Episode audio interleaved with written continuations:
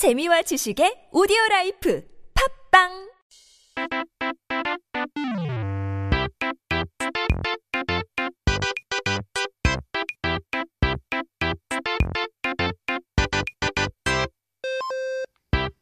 It's time to take a look at our word of the day. 자, 사전을 한번 펼쳐보고 오늘의 첫 번째 단어를 펼쳐볼까요? First word of the day is 따로 국밥. 국밥. 한국의 soul food이라고 해도 과언이 아니죠. I think 국밥, rice with soup. It's not an exaggeration to say that it's Korea's soul food. 뭐 김치의 종류만큼이나 수많은 국밥이 있고 와인 전문가인 소믈리에에서 따와 국밥 소믈리에라는 신조어가 생길 만큼 인기가 많은 음식이기도 해요. You know, there's so many types of 국밥, just like there are so many different types of kimchi. And there's actually a new term that was coined, a shinjoa, using the term professional wine expert sommelier as a 국밥 expert, a 국밥 sommelier. It's very fun indeed. 안 어울리는 것 같지만 굉장히 어울리는 그런 신조어인데요. 싼 가격에도 이제 양도 많고 영양분도 풍부해서 요즘 비싼 음식을 먹는 사람들은 장난스럽게 비꼬면서 그거 먹느니 그 돈으로 국밥 몇 그릇 먹겠다 하는 밈도 있죠. Now it's so popular all around like that that you know because it's so cheap it comes in big portions and it's quite healthy. It's got lots of nutritions uh, or nutrients. So many people jokingly make sarcasm comments um, towards people who eat expensive, luxury, bougie food and saying, I'd rather eat a dozen 국밥s if I'm gonna eat that baby food, right? 그런데 국밥이라고 하면 어떤 이미지가 떠오르시나요? 이제 뜨거운 국물에 밥을 말아서 맛있게 먹는 이미지가 떠오르지 않아요? Now, what comes to mind when you first hear about 국밥? Maybe something like you add rice into this hot soup and then you dig in right away. 하지만 이 법칙을 이제 거스르는 국밥이 있으니 바로 따로 국밥인데요. 요즘에는 다 밥과 국이 따로 나와서 말아먹고 싶으면 말아먹고 아니면 아닐 수 있지만 옛날에는 밥을 말아서 나오는 게 기본이었다고 해요. Now, there are, well, 국밥s who go against the universal law, then that's what we call 따로 국밥. So nowadays, when you order 국밥, rice and soup come separately. So you can add the rice into the soup if you want or not. But originally, the default was to have rice in the soup already as it was served. 원래 같이 나오는 게 기본이었다면 왜 따로 국밥이 생겨난 걸까요? Now, if having it together was a default, why bother having 따로 국밥, which means separate 국밥? 이건 양반 문화의 식사 예절에서 유래했다고 하는데요. Now, this comes from the 양반s, the noble classes eating culture. 이제 양반들은 국밥에 밥을 어, 말아 먹는 것을 천한 사람들이나 하는 것이라고 여겼다고 해요. So, 양반s, these noble class, thought it's only for peasants to mix rice and soup together. 이제 따로 국밥이 처음 등장한 건 한국 전쟁 당시 피난민이 어, 몰린 대구에서부터 알려집니다. So the start of 국밥 was known to be in Daegu, where a lot of refugees gathered during the Korean War.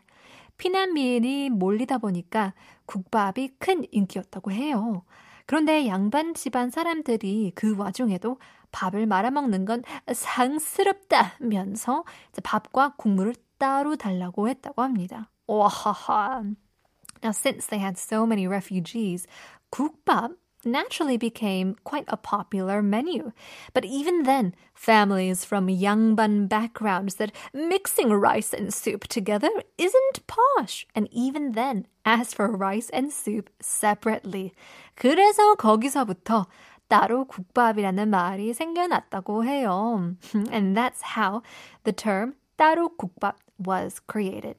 자가로 국밥은 밥에 말아 먹는 게 제맛인데, 어허, 이 양반분들이 먹는 방법을 몰라도 한참 모르네요. 그쵸? And it's a little bit of a, of a 민폐. I mean, 전쟁 때 뭘 따로 따르실까요? 그쵸? 국밥 is best when you have it with the rice and the soup together. 거기서 김치 국물 딱 때리면 와 제맛이죠. But I feel like the 양반s didn't really know how to eat food back then, and also it's a little bit of a nuisance to you know separate the food in times of struggle, in times of war. But in any case, 이렇게 해서 따로 국밥이 탄생한 겁니다. Here's Clover, 돼지국밥. 좀 가자.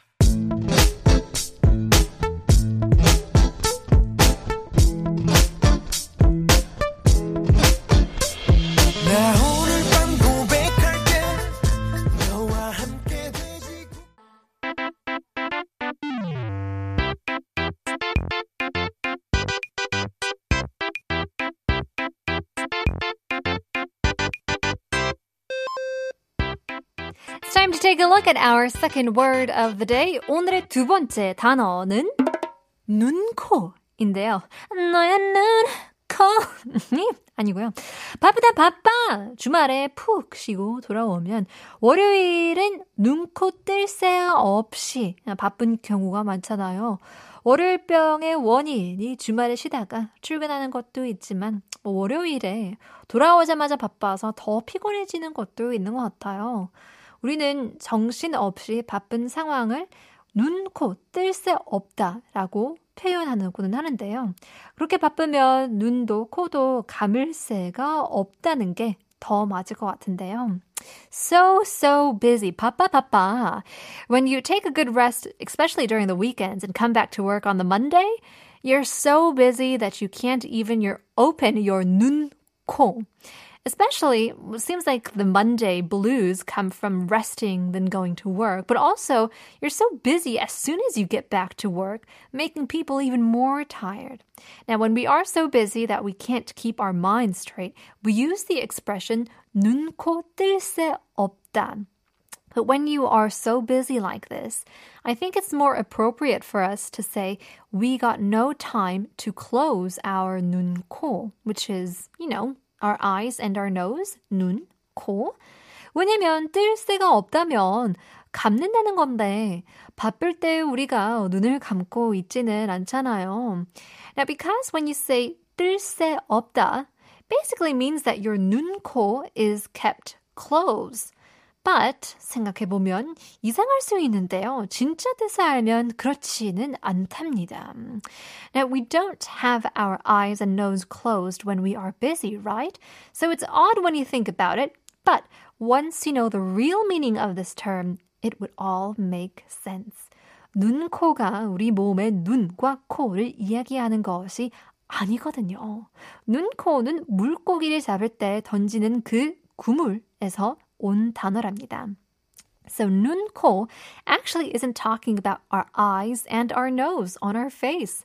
It's actually the term from the fish net that we throw into the water when we try to catch fish.